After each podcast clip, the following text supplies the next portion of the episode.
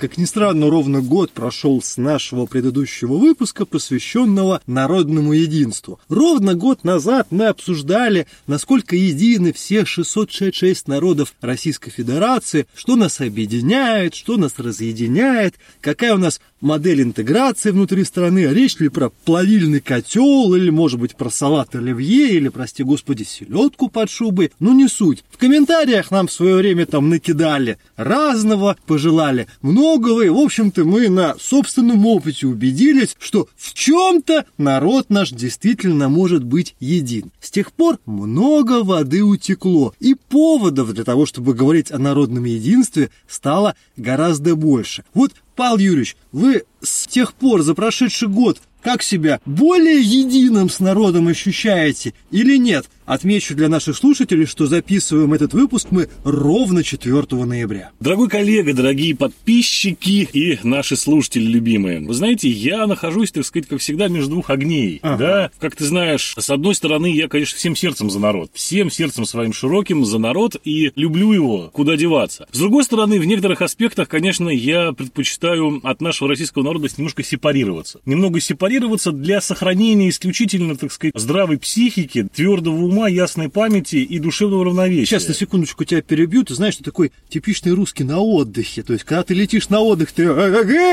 а потом прилетел так, отель без русских, господи, хорошо-то как. Так что ли? Учитывая, когда я последний раз отдыхал, да еще в отеле, даже с трудом вспоминаю эти теплые деньки, я не то чтобы сильно вот именно в том контексте, в котором ты говоришь, но в целом, ты знаешь, это тоже важный момент, не буду спорить. Отдыхать я предпочитаю в уединении, и та стилистика, вот условно говоря, полюбившаяся русскому народу, которая которая у нас называется All Inclusive, она, конечно, мне не очень близка, чего греха таить. Но ты понимаешь, за год на самом деле ничего у нас особо не поменялось с тобой. В том смысле, что праздник этот по-прежнему носит формы, скорее, государственной конструкции, некого, ну, я считаю, исключительно симулякра, как российский народ, многонациональный российский народ. И с помощью этого праздника нам пытаются рассказать, что мы все составляем с собой некую единую общность наднациональную, у которой есть единые интересы, единые задачи внутри одной страны, страны, ну и так далее. Здесь э, любой желающий может это все смело посмотреть и почитать в этих ваших интернетах. На деле же плавильного котла из России не получалось никогда. У нас, в общем, в целом, ни в имперский период, ни в советский не было такой задачи перед руководством нашей страны никогда не стояло сделать некую единую нацию. С поправкой на то, что да, конечно, говорили в советские годы о создании единого советского народа, но вместе с тем, да, у нас были внутри советского государства жестко сепарированы, так сказать, республики, каждая имела свой алфавит, каждый имел право на национальном языке на документооборот и так далее и тому подобное. Я сейчас на секундочку да. тебя перебью. Опять же, представляю, как кто-нибудь в комментариях возопит, какой алфавит, что вы выдумываете. Но напоминаем, что даже в кириллических алфавитах других народов Советского Союза использовали дополнительные знаки. Поэтому да, Павел да, Юрьевич да. совершенно прав. Алфавит у каждого народа на самом ну, деле был свой. Да, мы знаем прекрасно, что большому количеству малых и крупных народов внутри, так сказать, Советского Союза за время Советского Советского Союза были сформированы целые, как бы кодифицированы пласты национальной культуры. А, например, вот знаменитый эпос «Киргизский Манас», он впервые был записан именно вот советскими академиками. И, с одной стороны, да, мы все советский народ, с другой стороны, внутри этого советского народа существуют определенные группы, которых само же государство немножко пытается всячески обособить от этого единого советского народа, выделить каким-то образом. И сейчас, кстати говоря, во многом мы видим такую же картину, поскольку современная Российская Федерация это в полной мере наследник Советского Союза, и те люди, которые нами управляют, они тоже в общем и в целом многое оттуда почерпнули, в том числе и в рамках национальной политики и какого-то вот построения национального общества. Мы, собственно говоря, видим, что тут все то же самое. То есть у нас есть общий, так сказать, многонациональный российский народ, но внутри него существуют некоторые подгруппы, которые пользуются некоторыми, ну, скажем так, послаблениями, может быть, может быть, преференциями внутри этой общности. Так что праздник по-прежнему не стал, скажем так, народным. Это тебе не масленица, не Новый год и даже не День Победы. Интересный момент хотел бы с тобой обсудить. Угу. В советском дискурсе было такое утверждение, что социальная общность во многих случаях превалирует над национальной. Ну, среди прочего утверждалось, что, например, русский пролетарий, он ближе по духу и по содержанию, например, французскому пролетарию, чем русский же пролетарий российскому русскому буржуа. Угу. Тезис, на первый взгляд, смешной,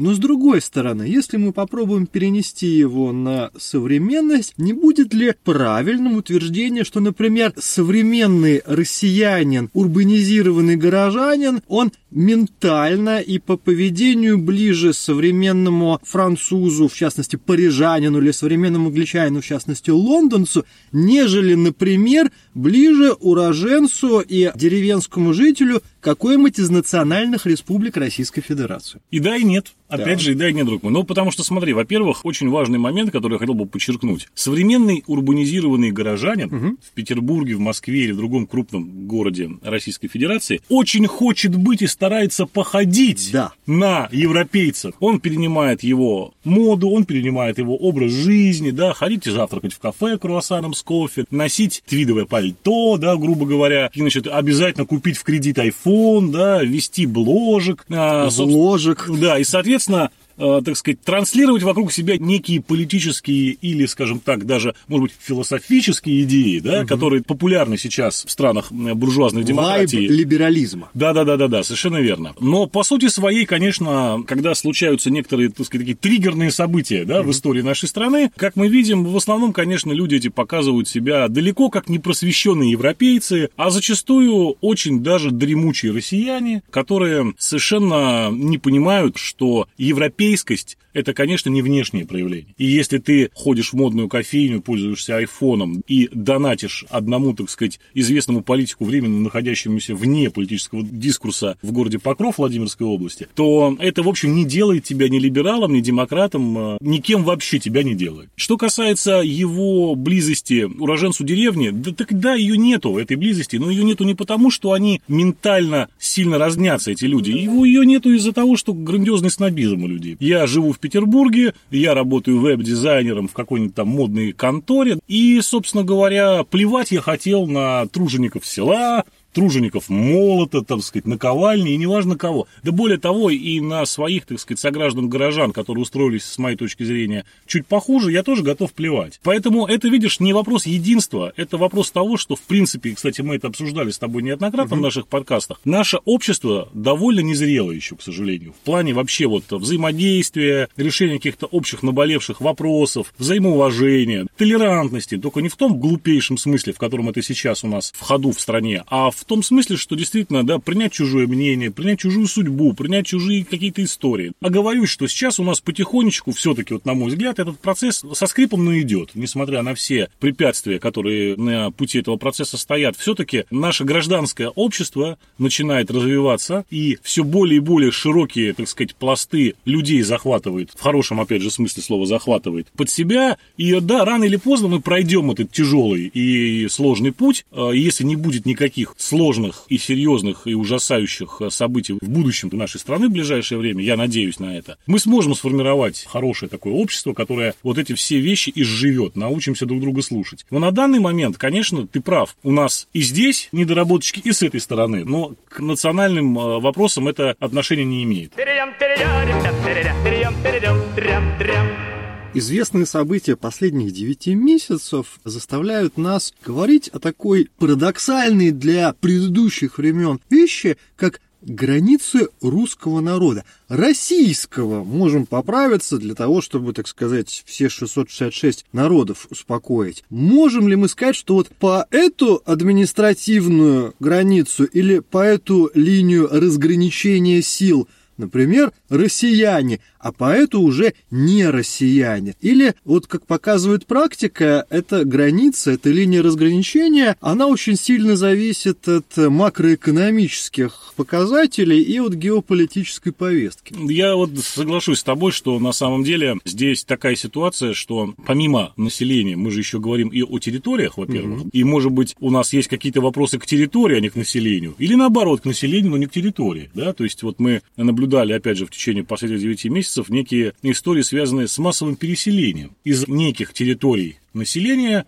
за некую реку да, условно говоря. Вот, пожалуйста, пример такой, что население нас интересует, территория не очень. Поэтому, ты знаешь, границы эти меняются, они пластичны, безусловно, это во-первых. А во-вторых, если бы я понимал, каков вектор государственный в целом и национальной политики нашей страны в частности, вот прямо от А до Я, не все эти дорожные карты, институты развития, которые, значит, доклады публикуют, а прямо вот нормально сформулированная государственная политика, без какой-то там лишней трескотни, я бы, наверное, смог с тобой подискутировать и ответить ответить тебе на этот вопрос. Но сейчас я понимаю, что у нас абсолютно управление ситуативное в стране. То есть есть ситуация, есть на нее реакция. Это вот такой, абсолютно как вот наш Нобелевский лауреат Павлов, да? То есть угу. вот лампочка включается, слюна выделяется. Лампочка выключается, слюна уходит. Также, к сожалению, действуют сейчас и наши органы государственной власти. Никакого там долгосрочного, условно говоря, планирования нет, государственной политики нет, поэтому говорить о том, а где эти границы проходят, я думаю, что мы с тобой, сев с карты бывшей Российской империи, совершенно обоснованно можем накидать такие границы. Я Причем в разных сценариях. Я подчеркну, да, обоснованно. Такие границы, что ужаснутся многие наши партнеры, так сказать, не только западные, но и восточные, но и южные. С другой стороны, мы можем накидать такие границы, опять же, совершенно обоснованно, при которых ужаснутся уже все жители, так сказать, национальных окраин Российской Федерации. Неважно их абсолютно этническая принадлежность. Важно, что вот они живут, так сказать, на фронтире. И этот фронтир вдруг оказывается где-нибудь там, проходит по реке Жиздра или Ака или еще что-нибудь. Поэтому, ты знаешь, нет политики, нет возможности конкретно обсудить этот вопрос. А мои, конечно, фантазии излагать по этому поводу сейчас довольно... Ну, у нас ну, не эротическая передача. Да, у нас, да, понимаете, да, просто я боюсь, что... К нам может... приобретут органы по нравственности в погонах, так сказать, и спросят... Да, и слишком нас... жарко будет в комментариях. Да, Поэтому, да, конечно, да. и безусловно, я могу сказать, что вопрос этот сейчас, он не носит системообразующего характера в нашей стране, а, конечно, это элемент некой такой политической конъюнктуры. А вот, собственно говоря, ты очень важную вещь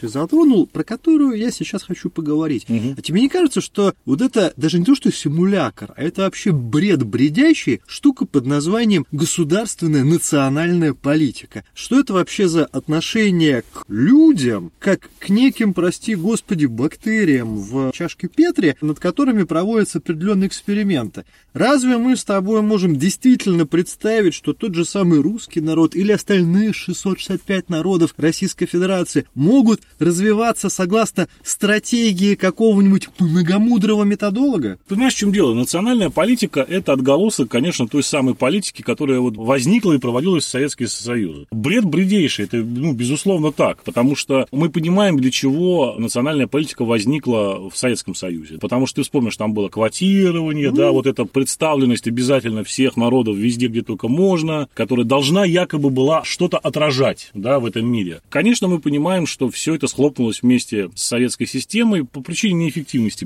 банальной. Но, к сожалению, перешло вот по наследству, как и очень много других из советского периода неэффективных вещей, в нашу современную сегодняшнюю Россию, Российскую Федерацию. И мы до сих пор сидим и боремся, да, с всеми вот этими историями, домами национальности, вот этими всеми праздниками, там, я не знаю, вот эти малые коренные народы, которые нужно каким-то образом сохранять. Знаешь, да. как будто зубы большие коренные, малые коренные. Это... Нет, ну слушай, понимаешь, э, если вот есть процесс там естественной ассимиляции, государство с ним борется сейчас фактически в некоторых вопросах. Не будем сейчас эту тему поднимать, она слишком сложная. Отдельно. Отдельная, да, об этом можно поговорить. Но тем не менее мы видим, что у нас огромное количество государственных денег вливается в абсолютно ну, пустые проекты, абсолютно, так сказать, поддержку какой-то ерунды, которая на самом деле вредна. Почему? Потому что она так или иначе служит корнями сепаратизма на местах.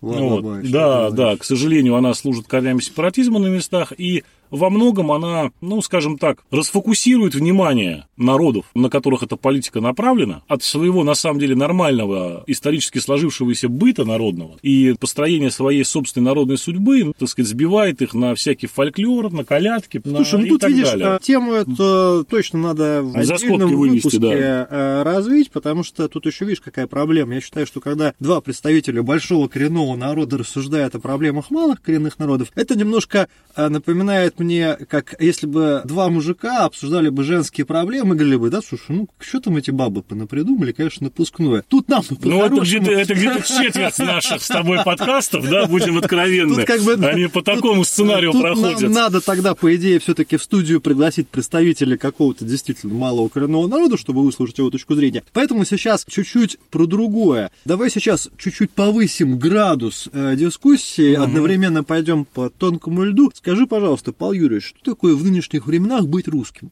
Подводишь меня под монастырь все-таки, да? Ну, ты знаешь, друг мой, отвечу свою, так сказать, да, да, зрения, да, да, я не навязываю ее ни в коем случае. Я думаю, что среди наших подписчиков и слушателей найдутся люди, которые меня похвалят, найдутся, которые меня поругают, а найдутся, которые изложат какую-то альтернативную историю, и это правильно. Но я бы сказал так, что для меня, конечно, быть русским – это чтить и уважать свою историю своей страны, своего народа, это быть примерным, так сказать, пользователем русской культуры великой, и музыкальной, и литературной. Для меня это, как ни парадоксально это может звучать, православие, угу. потому что это один из важных элементов формирования русского народа и русской культуры, в том виде, в котором мы сейчас его имеем, а нравится, не нравится. И я, конечно, назвал бы для себя очень важную такую часть, это не делать ничего во вред своей стране, не делать ничего плохого во вред да, своему обществу, своему народу, даже когда ты понимаешь, что вокруг не все хорошо, и надо чего-то делать, что-то менять, но при этом ты понимаешь, что ты можешь сделать хуже. Окей, заметь, я сейчас не собираюсь ни оспаривать, ни там поддерживать. Ну, просто, это личное да, же, да, да, это тут... абсолютно личная трактовка. Наверняка кто-нибудь там в комментах спросит, там, а вот этот лысый-то он-то, так сказать, подвел по монастырь, а сам-то что? Я от себя скажу просто. Я как-то вот с годами пришел к такой совершенно лаконичной формуле, что такое быть русским. Это мыслить внутри себя, видеть сны и проговаривать что-то, какие-то рассуждения по-русски. Все, все остальное это уже, как говорится, ну, да. свобода свобода быть русским, делать все остальное по-русски в хорошем смысле этого слова. Но вот из этих разных у нас с тобой точек зрения, опять же, неважно. А ты знаешь, нет, просто моя вот... Ну, я она бы, не противоречит, Нет, да, деле. не противоречит. Да. На самом деле я бы твою позицию вот в свою тоже включил, на самом деле. Но вот еще возникает какой момент. У нас, опять же, последние 9 месяцев очень остро встал вопрос братских и небратских народов. Сейчас появилась такая иезуитская формулировка, как дружественные и недружественные, но это из серии «Страна неизвестных отцов», «Хонти» и все прочее. Как ты считаешь, бывают братские народы или сестринские? Применительно к тому, кого у нас раньше называли братскими народами, угу. да, я-то вообще считаю, что это в общем в целом мы все один народ. Угу. Да, у нас разные диалекты одного и того же языка, я считаю. Угу. Ну, например, у поморов угу. тоже свой диалект. Но по этому поводу никто же поморов не догадается выделить из массы русского народа. Ну, такой тоже подход есть. Почему? Ну, это, господи боже мой, неуемный ученый, так сказать. Да, известно в чем печеный, да. Поэтому, собственно говоря, я считаю, что понятие вообще братства, когда мы говорим о политике, это в очередной раз, э, ну, такой, я бы сказал, политический смысловой конструкт. Когда в советские годы, опять же, вот возникло это понимание братского народа, почему оно возникло? Когда искусственно был один народ разделен на три, часть его была искусственно, это была целая государственная политика, украинизирована, угу. но как-то людям-то надо объяснять, что произошло. Ну вот давай скажем, что поскольку вы уж совсем похожи и полностью разорвать эти связи невозможно, ай, черт с ним, давайте вы будете братскими народами, у которых общая история и так далее. Не одна история, да, одна-одна история между нашими народами, одна, вот, да, внутри нашего народа большого. А типа там будет общая история, братские народы и так далее. Но это, повторюсь, политический конструкт, который, на мой взгляд, тоже вредный, его надо изживать. Ну, такое только что мы прослушали манифест русского империализма в исполнении Павла да, да, готов на бис повторять его, только похлопайте в донатах. Тут, что касается моего мнения на этот счет, знаешь, я, наверное, не удивлюсь, что братские народы, в смысле, что народы родственные, конечно же, такая концепция имеет право право на жизнь, ее сложно отрицать в силу того, что есть там понятие этнической близости, лингвистической э, близости, близости по данным генетических маркеров и многое другое. Но тут я как человек, что называется, науки, как человек, придерживающийся либерального, прости господи, дискурса, я сразу же вспомню прости господи, еще раз перекрестите меня, Павел Юрьевич, теорию эволюции и, собственно говоря, поведению животных в природе. Так вот, нет злейших конкурентов и злейших врагов, чем родственные виды потому что у них общая среда обитания, у них конкуренция за ресурсы и все прочее. Ну, Поэтому, точка, да, да, я бы, как человек науки, постерегся бы ждать чего-то хорошего от братских народов. Ну, и как, э, как еще закончу мысль, да, как угу. показывает практика, у русских, причем безотносительно, понимаем ли мы под русскими триединый восточноевропейский народ, либо говорим мы про русских исключительно как про великороссов или про россиян как 666 народов, на самом деле у нас всегда было минимум взаимных вопросов, например, с испанцами или, как ни странно, американцами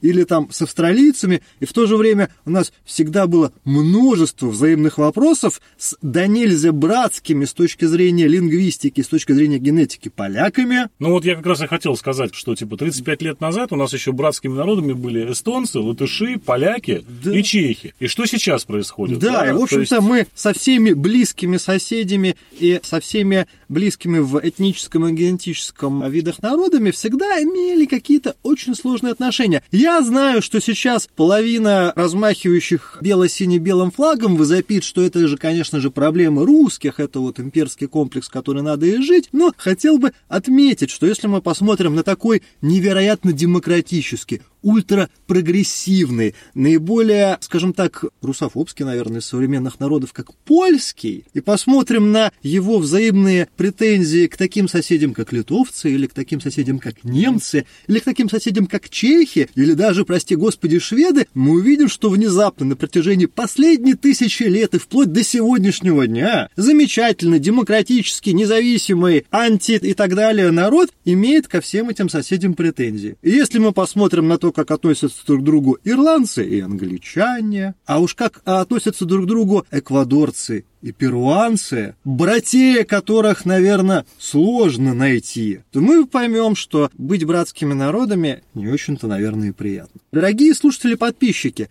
хотели бы от вас услышать, что значит быть русским. Ну, либо если, например, вы не русский, относитесь к какому-то из других народов Российской Федерации, или даже проживаете в каком-то из соседних государств, расскажите, что для вас быть, например, там, башкиром, или быть украинцем, или быть эстонцем, или быть американцем, например, или израильтянином. Ну и кроме того, как вы считаете, бывают ли братские народы, если бывают, это хорошо или плохо? На этой этнолингвистической нотки. С вами Павел Овсянко, Илья Чутков прощаются. Было потешное радио, было хорошо. До новых встреч. Tererem, tererem, tererem, tererem, tererem, tererem, tererem, tererem, tererem, tererem, tererem, tererem,